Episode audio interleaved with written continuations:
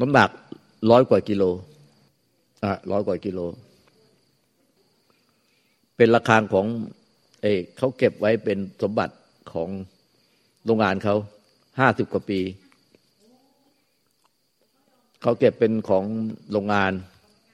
เป็นฝีมือคนที่เขียนชื่อไว้อะเป็นศิลปินแห่งชาติ ออกแบบ ไม่รู้ออกแบบรูประฆังด้วยเปล่า แล้วก็ ออกแบบลายบนระฆัง แล้วก็ลงลักแล้วก็ทองทองคำเป็นลาย ลายเป็นทองคำวิ่งทำยากเป็นระฆังที่เขาทำขึ้นมาเพื่อเป็นอนุสรณ์เขาบอกว่าเป็นของที่หาค่าไม่ได้ เป็นของไอเป็นของที่เก็บไว้สำหรับเป็นเป็นที่ระลึกของของโรงงานเขาบริษัทเขาไปขอซื้อตัวแรกเขาบอกกับพวกลูกศิษย์ว่า ไม่ขาย ใบนี้เป็นมันประเมินค่าไม่ได้ เราอยากได้ ราคาที่เสร็จแล้วเราตีแล้วถูกใจเราก็จะเอากลับประเทศไทยเลย ทีแรกเขาก็นึกว่า เราเอาจริงหรือเปล่ามันแพงนะอะไรเงี้ย แต่เราว่าเราจริงตอนแรกเราไม่รู้หรอกว่าเขาเป็นเจ้าของและประธานรุ่นที่สิบสี่ไอ้วิธีการหล่อระฆังเนี่ย ของเขาเนี่ย มันตกทอดมาพันสองร้อยปี กว่ามากกว่าพันสองร้อยปี แต่ระฆังใบที่เราซื้อเนี่ย มันห้าสิบกว่าปี แล้วมันตกทอดมาจนถึงรุ่นเขาที่เป็นทายาทเนี่ย รุ่นที่สิบสี่เขาเป็นประธานแล้วเป็นเจ้าของ ใบเนี้ยเขาตั้งโชว์เขาบอกมันประเมินมูลค่าไม่ได้เขาไม่ขายมันลายทอง มันเป็นเดินทองคำเป็นลาย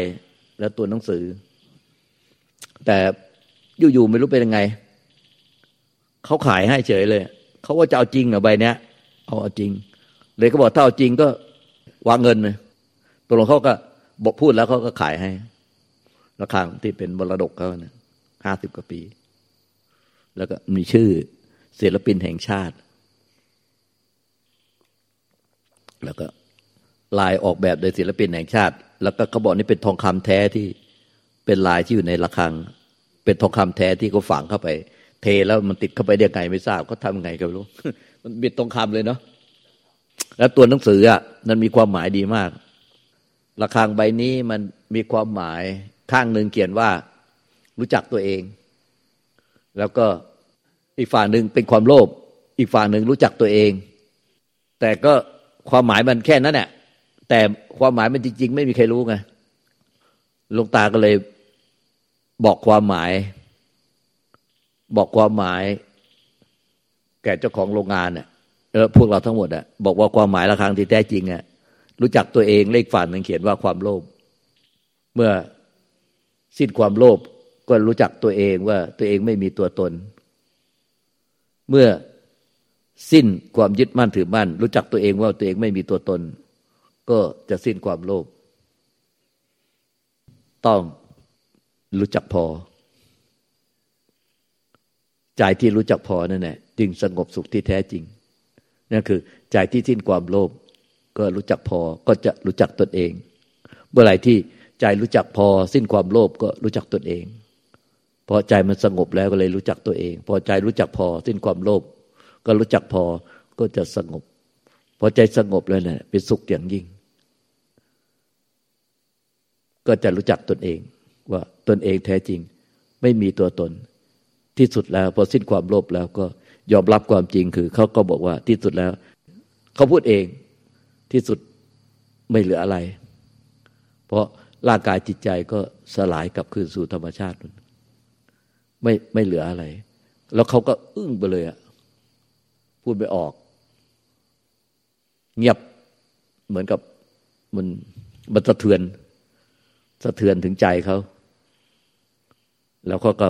พูดเบาๆกับตัวเองเข้ามาว่า ถึงว่าพวกที่มาเนี่ย จึงเป็นธรรมเขาบอกลูกศิษย์หลวงตาที่มา จึงเป็นธรรมก็เพราะหลวงตาเองที่เป็นอาจารย์เขาเป็นหัวหน้าเพราะว่าคำพูดหลวงตาเนี่ยเป็นธรรม จึงทำให้ลูกศิษย์ทั้งคนเนี่ย ที่พูดกับเขามาตัดแต่เช้าต่อรอราคาเนี่ย เป็นธรรม ดูแลสภาพจิตใจเป็นธรรมเขาสัมผัสได้ เขาบอกว่า ตาถึงมากเลยทุกคนที่เลือกราคาใบนี้ เลือกระฆังใบนี้เป็นใบที่เขารักมาก แล้วก็เป็นใบที่เขาไม่คิดจะขาย เป็นใบที่มันขาบุญค่าไม่ได้ เนี่ยที่ที่ที่ยืนจับอยู่นั่นเนี่ยมันมันมีตัวหนังสือตัวลายเป็นลายเป็นลายทองหมดเลยแล้วก็มันมีลายเป็นลายลวงข้าวลวงข้าวมันก็คือชีวิตอะชีวิต ลวงข้าวอย่างพวกเราเนี่ย ก็เหมือนลงตาหวานข้าว กว่าพวกเราจะออกลวง แล้วข้าวสุกเหลืองอารามทั้งทุ่งก็ต้องใช้เวลานาน เพราะพันเมล็ดพันธุ์หวานไปแล้ว หวานพระสัทธรรมไปในใจพวกท่านทั้งหลายนะ ก็เหมือนหวานข้าว แล้วก็กว่าพวกท่านจะผลิตออกรวงเป็น ข้าวเหลืองอลาม เต็มท้องทุ่งเป็นเหลืองทอง แล้วก็เกี่ยวได้นะใช้เวลานาน แต่สุดท้ายถ้าไม่ทิ้งความเพียร มันก็จะเม็ดข้าวก็จะสุกเหลืองอลาม เกี่ยวได้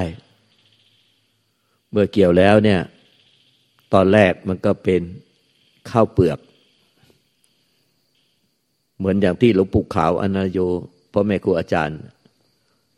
ท่านเดินผ่านทุ่งนาเห็นข้าวเหลืองอารามเขาเกี่ยวข้าว เม็ดข้าวมันก็ล่วงหล่น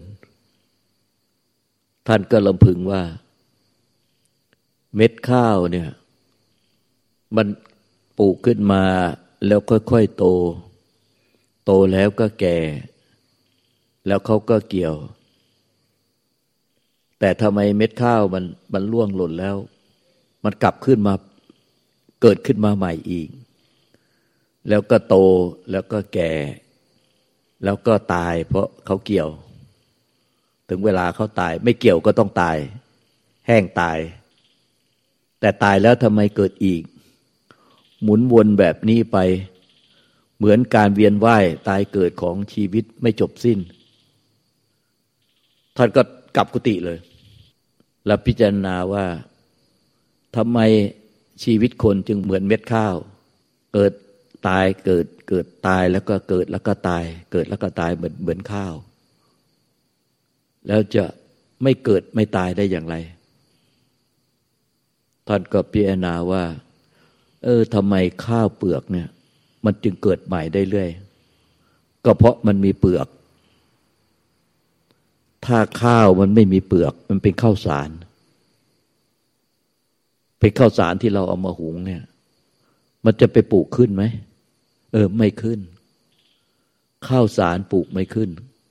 แต่ถ้ามันมีเปลือกแล้วปลูกขึ้น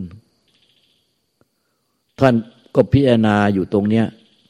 ซ้ำไปซ้ำมาว่า แล้วทำไมข้าวเปลือกมันจึงปลูกขึ้นทำไมข้าวสารมันจึงปลูกไม่ขึ้น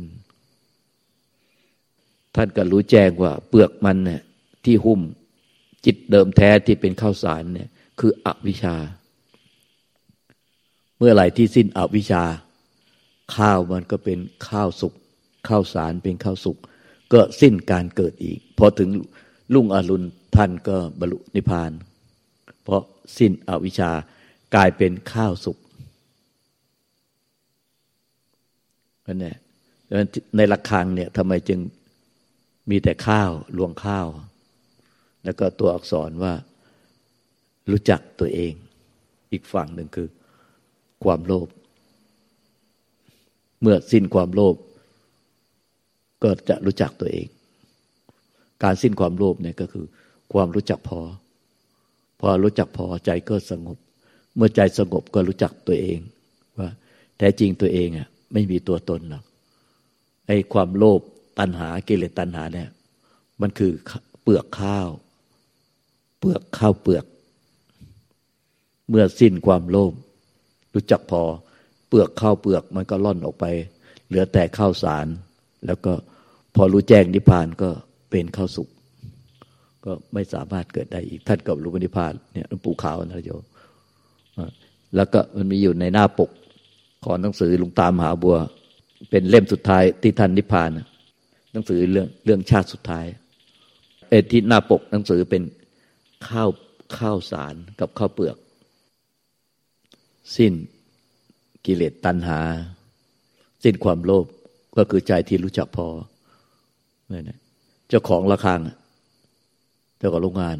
ยืนอึ้งพูดไม่ออกเลย เงียบไปเลยสะเทือนใจมากเลยหลวงตาบอกว่า ความสุขที่แท้จริงไม่ใช่ความรวย หรือว่ายากจน แต่ถ้าใจรู้จักพอ จะมีความสุขเท่ากัน คือความสงบลมเย็น และรู้จักตนเอง เงียบอึ้งไปเลย เขาเลยบอกว่าเขาจะมาเขาจะมาที่ปัจจะมาติดตั้งระฆังให้ มาแน่นอนจะมาติดตั้งระฆังให้เองเลย